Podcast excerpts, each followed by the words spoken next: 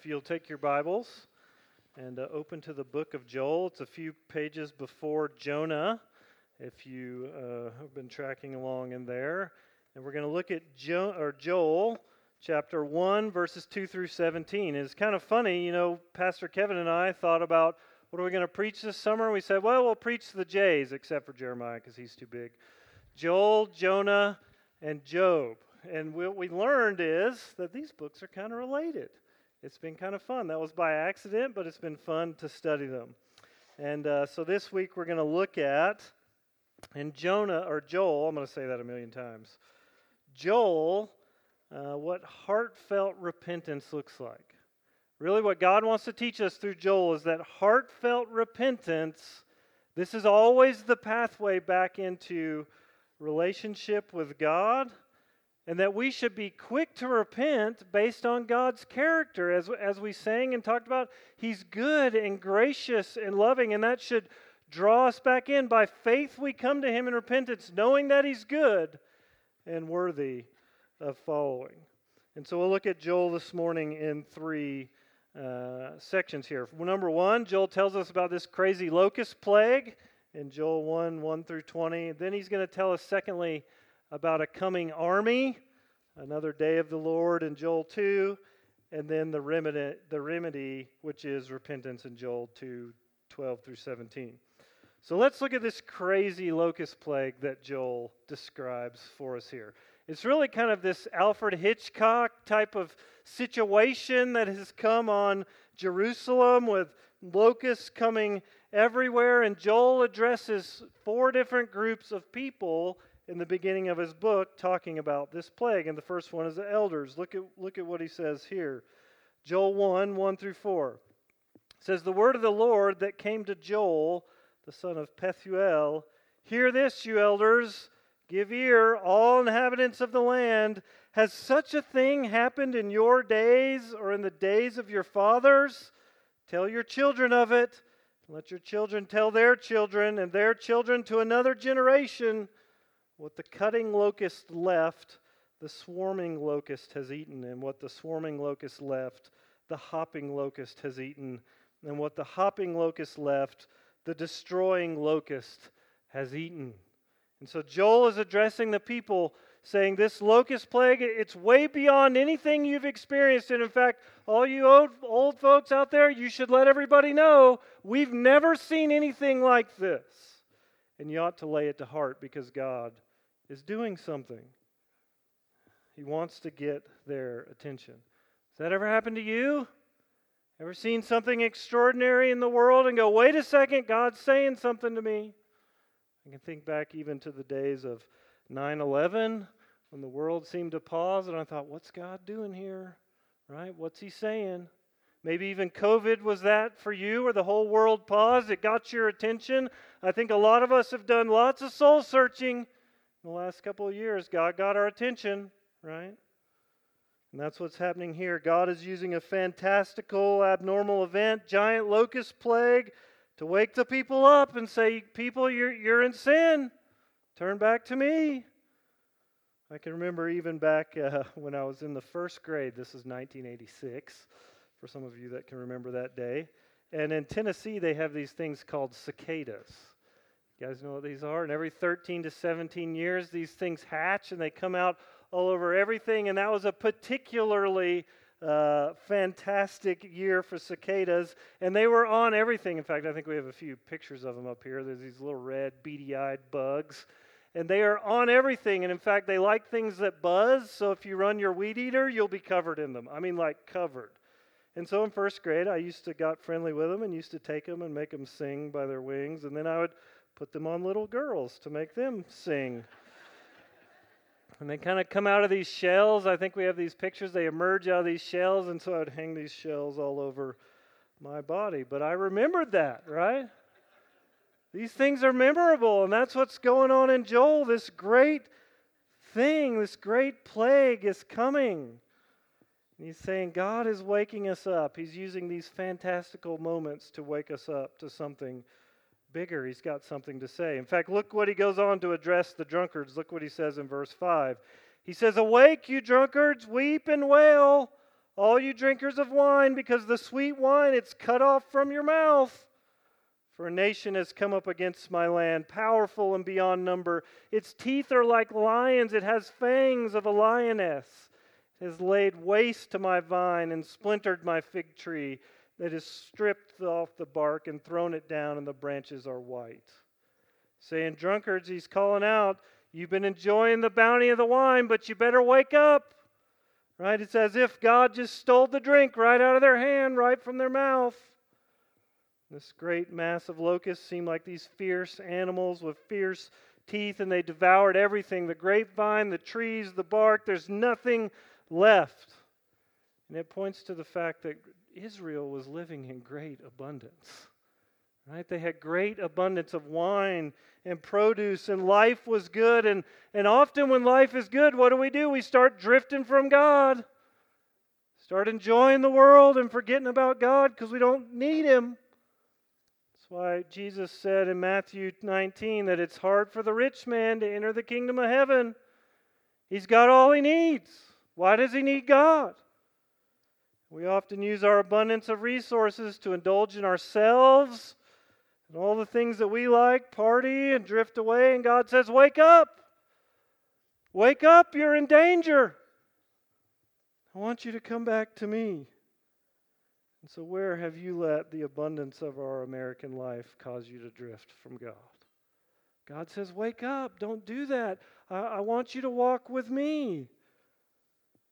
Joel goes on to say that the people ought to lament over this tragedy, realize what's going on, and lament over our situation, and we don't like to lament, right? As Americans, as Christians, we have this positive culture. Everything's got to be up and positive, but God says, no, you need to pause and you need to consider your sin and you need to consider its consequences and wail and weep because it's bad. This is what he says in verse 8. He says, Lament like a virgin wearing sackcloth for the bridegroom of her youth. The grain offerings cut off from the house of the Lord, the priests mourn, the ministers of the Lord, the fields are destroyed, the ground mourns, the grain is destroyed, the wine dries up, the oil languishes. This is strong language. God's saying you ought to lament over your sin like a bride who's lost her husband to death. There was a story earlier this year, maybe you've read it, about a bride who was killed in a car accident just moments after their wedding, right? This is terrible.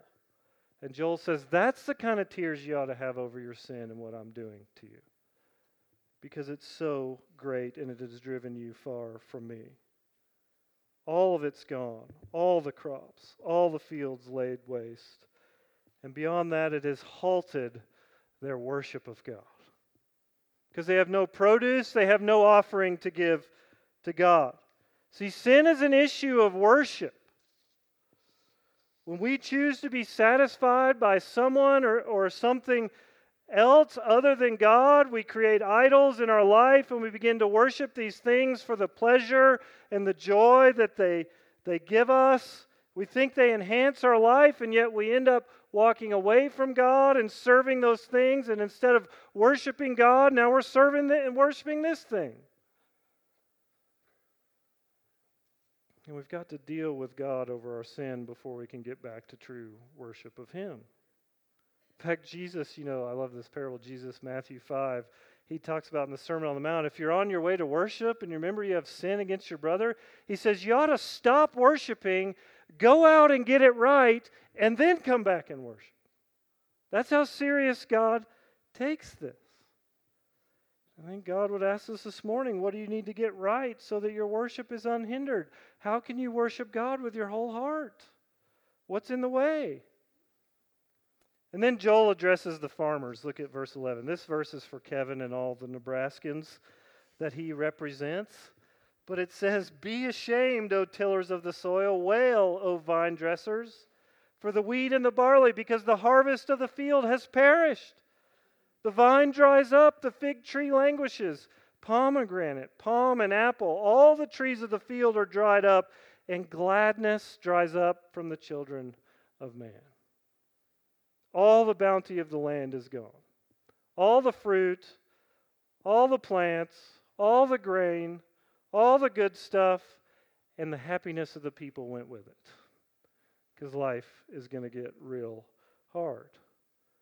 When things are easy, there's food, there's good things, right? But then it's all gone. Maybe you remember back in the p- pandemic, I'd go to the shelf in Walmart to get my favorite little item, and guess what? Not there, right? And that made me a little angry, right? Like, where's my favorite thing? Worse than that, the toilet paper. Life gets real hard. When you got to go on a covert mission to find toilet paper in the city, that's not a good day.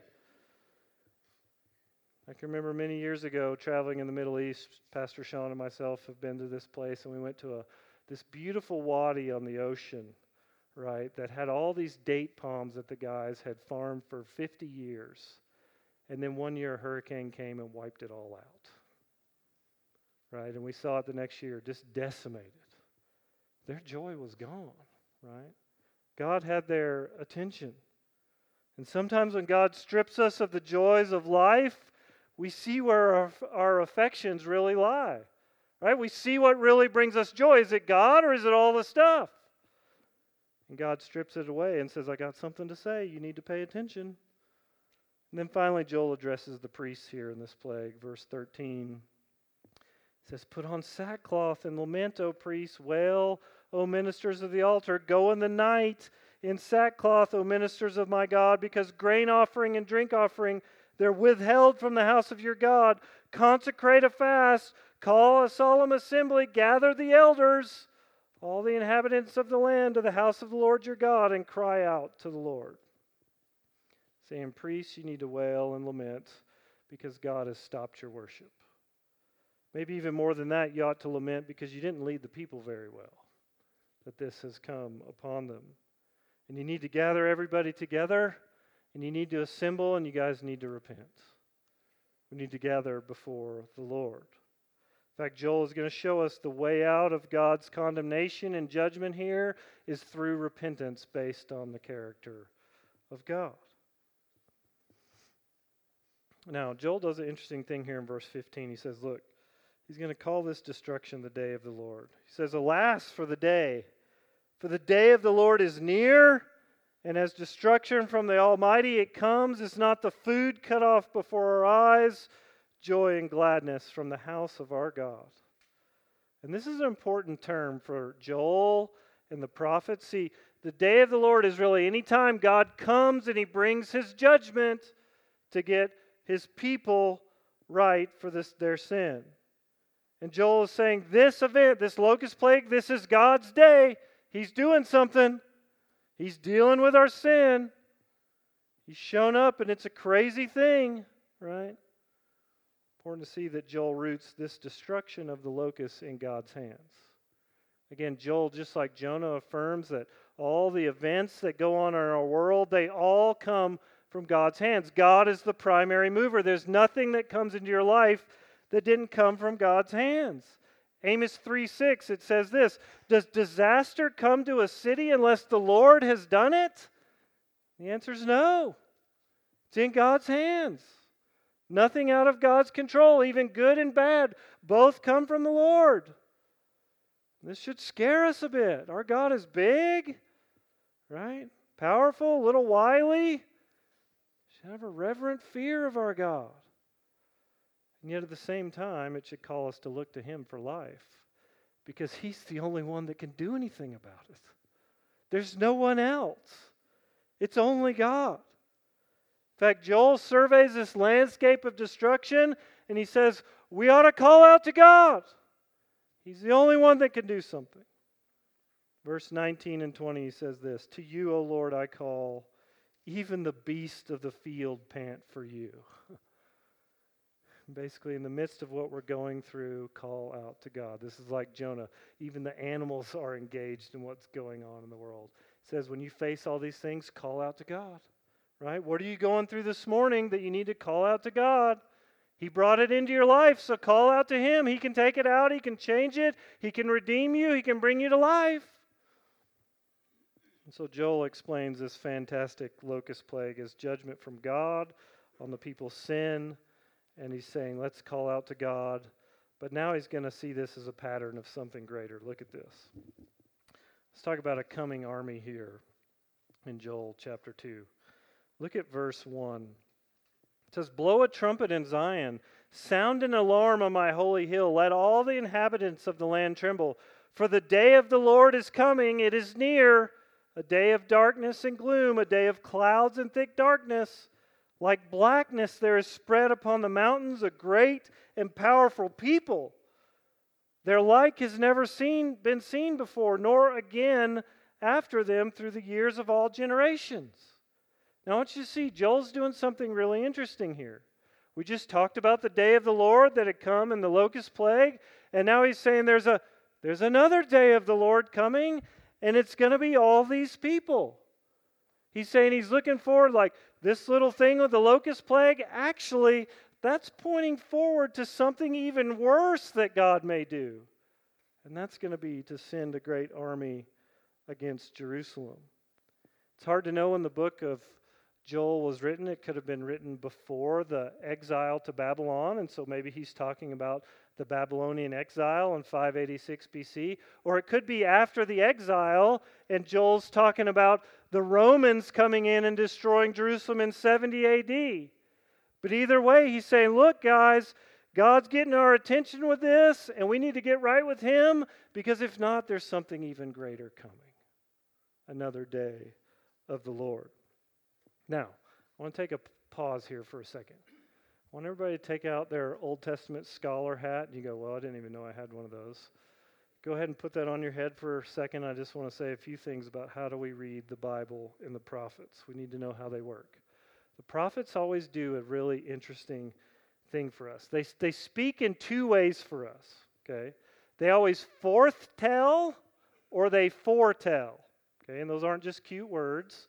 We'll explain them. Forthtelling is the prophets explain the current situation of God's people according to what he said. Okay, so you can think of Joel chapter 1. Here's this locust plague. Here's what God's doing. Here's what you need to do. That's forthtelling. Even preaching, when we make application, that's forthtelling. Here's what God said. Here's what you need to do. Okay? Foretelling is then explaining what will happen in the future based on what God has said.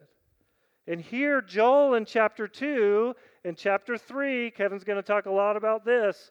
He's looking forward into the future now based on what God has done, what he's going to do in the future.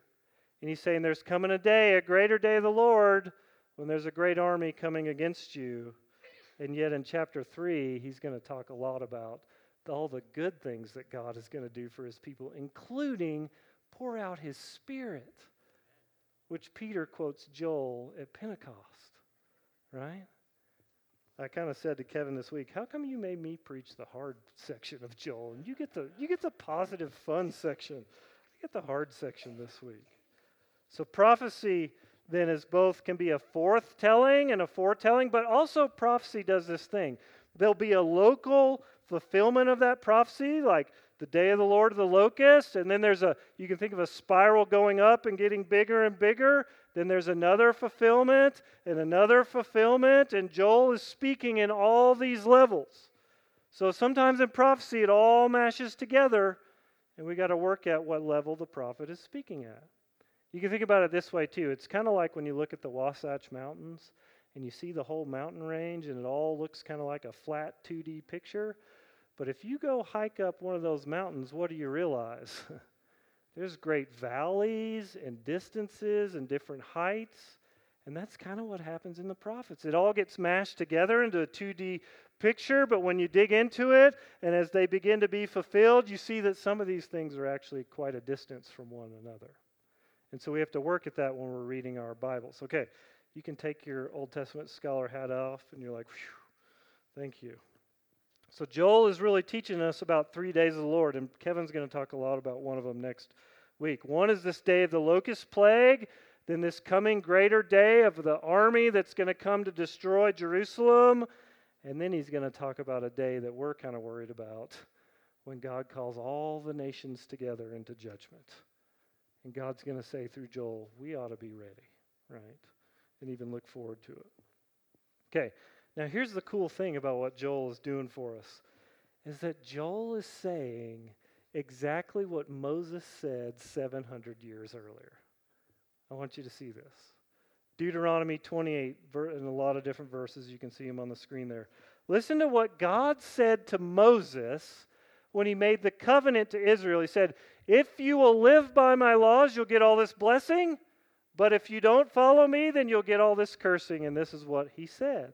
He said, You shall carry much seed into the field and shall gather in little, for the locust shall consume it. Right? Verse 42 The cricket shall pass, possess all your trees, the fruit of your ground.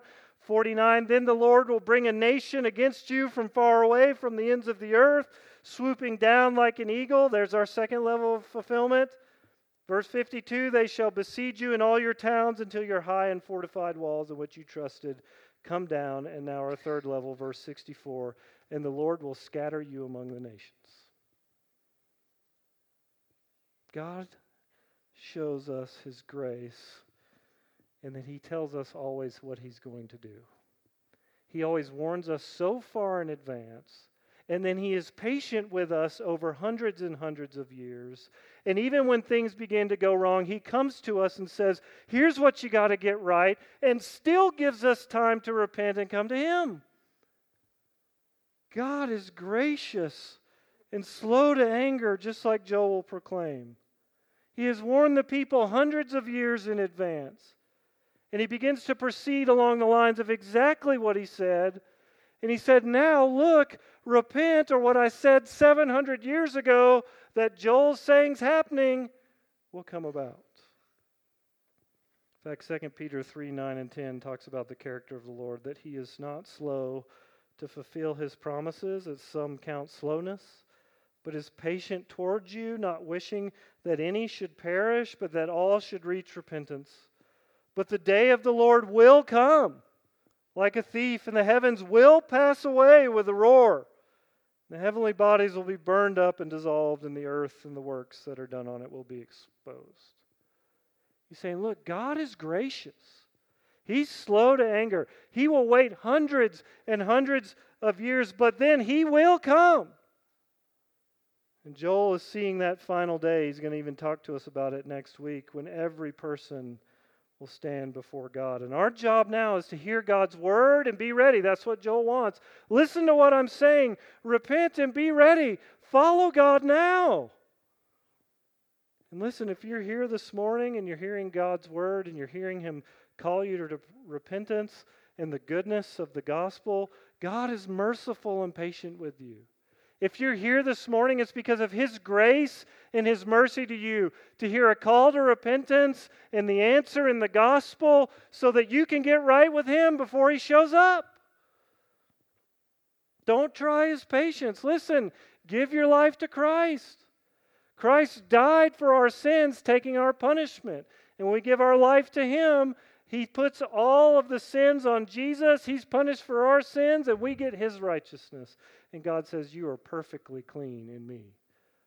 But if you don't follow Christ, your sins will be on you when Jesus shows up. Like we sang this morning, Lord, when you come, may in you I be found. Right? That's where Joel wants us to be. Now, Joel also gives us some cool imagery here in Joel 2. Look at verse 3. Kind of summarizes the day uh, what this will be like when the army comes. He says, Look, fire, fire devours before them, and then behind them a flame burns. So, in, in essence, when this army comes, it's like they're just fire that devastates everything. He says, The land now is like a Garden of Eden before them, but behind them a desolate wilderness, and nothing will escape them. Basically, he's using some fantastic imagery here, calling us back to Eden showing that God is doing a work of decreation with the people. He, because of their sin, he's decreating the land, taking it from the blessed Eden that it was and taking it to a void wilderness. In fact, this process of creation and decreation and recreation this is a huge theme in the Bible. Genesis 1 1 tells us that the world that God had first created was formless and void, and then He brought it into this special garden with all these plants and animals and everything. It was beautiful. And yet, when sin enters the world, what happens? God brings judgment on it. We know in Genesis 6 through 8, God destroys the whole world, He decreates it through a flood in response to man's sin. And yet, what does He do? He recreates it with the family and makes a new covenant with Noah In fact, as we just read, 2 Peter 3:10 and 13, book of Revelation, looks forward to the day when God will wipe the slate clean on our earth, right? This is a dying planet. One day God's going to wipe it out, and yet what's He going to do? He's going to recreate it through Christ, right? Joel is saying here in Jerusalem, God is decreating our land because of our sin, but what comes after that is going to be a great recreation of the people and what God is doing on the earth. In fact, I wish I could preach that, but Kevin's going to preach that next week. So, why is that important? Why do I point this out to you? Because we live out this process every time we sin and repent. Okay? When we sin, we subject ourselves to the consequences of our sin and the fall of our own of the fall. Sin brings death into our world, in our own lives, in our collective sin bouncing off each other's. It's a bad place to be, right? And when the process of sinning, we are being decreated because of God's judgment.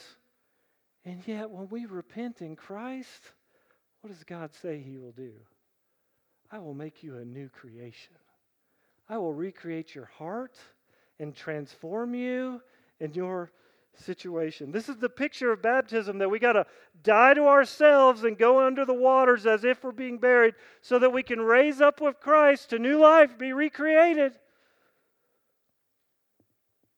Romans 4 17 says, God gives life to the dead and calls into existence the things that do not exist.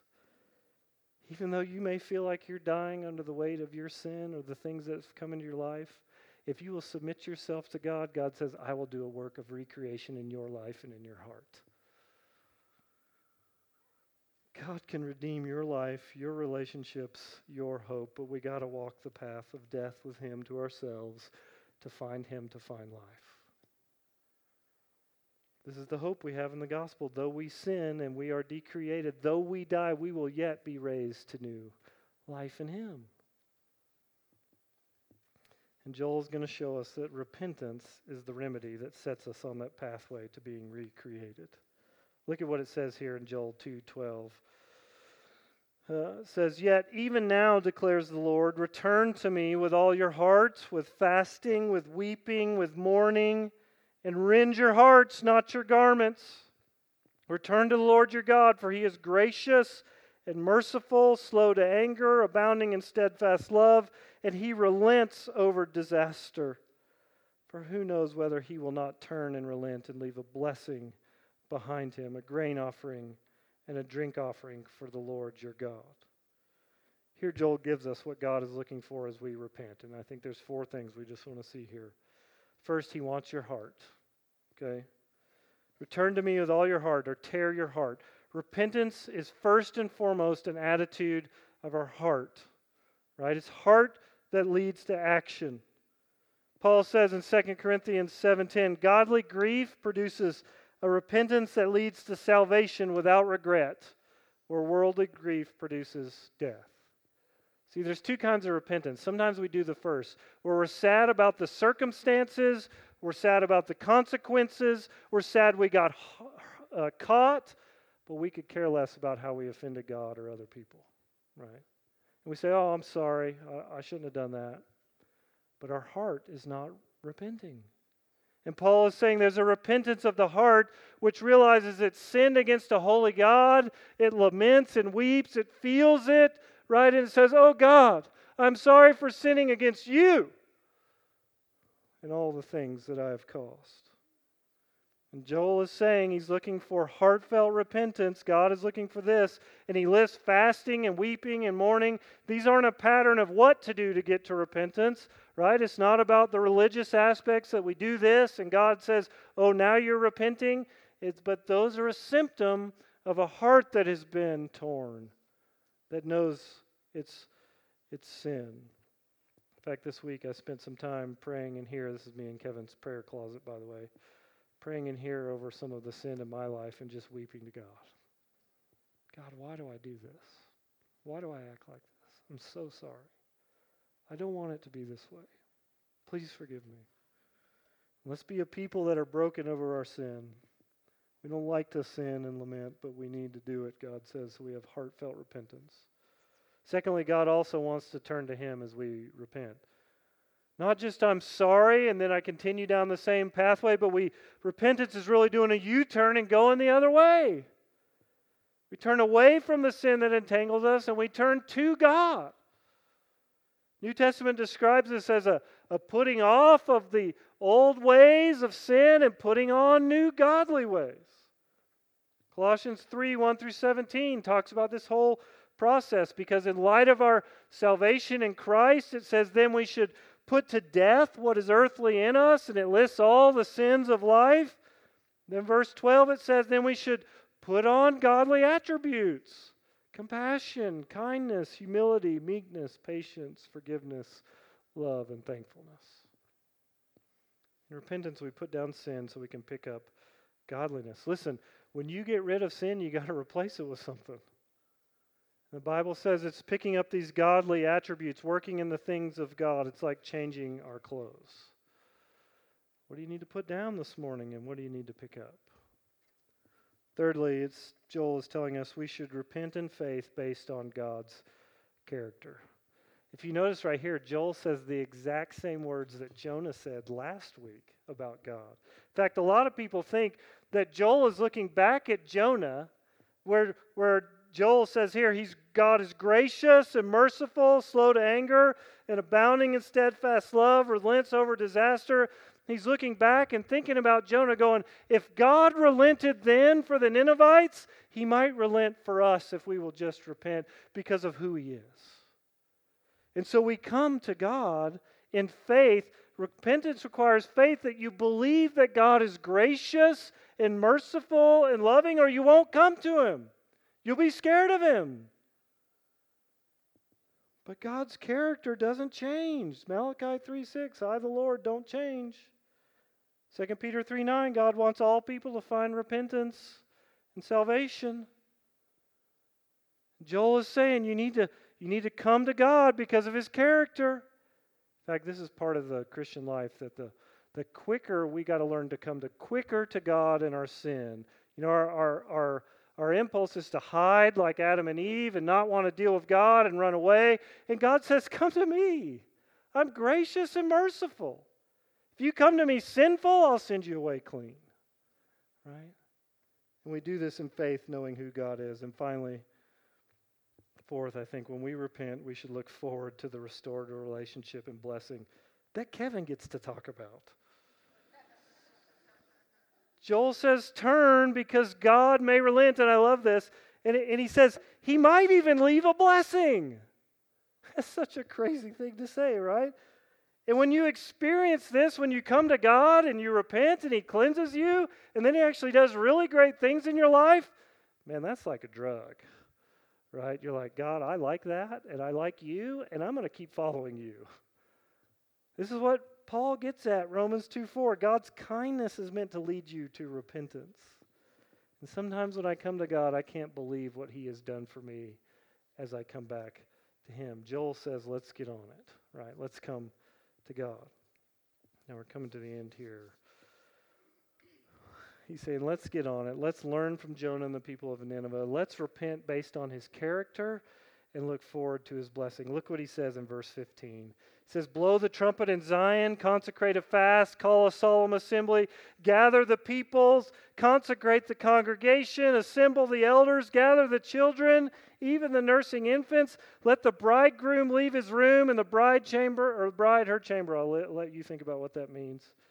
It says, Let's get together and repent from the heart before the Lord because we know who He is. He is gracious and merciful, and He will relent and even leave blessing. In fact, Joel 3:32 is going to say this, everyone who calls on the name of the Lord will be saved.